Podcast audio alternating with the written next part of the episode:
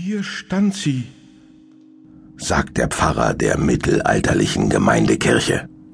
Er deutet auf einen leeren Holzsockel, von dem in der vergangenen Nacht die wertvolle Riemenschneider-Madonna gestohlen wurde.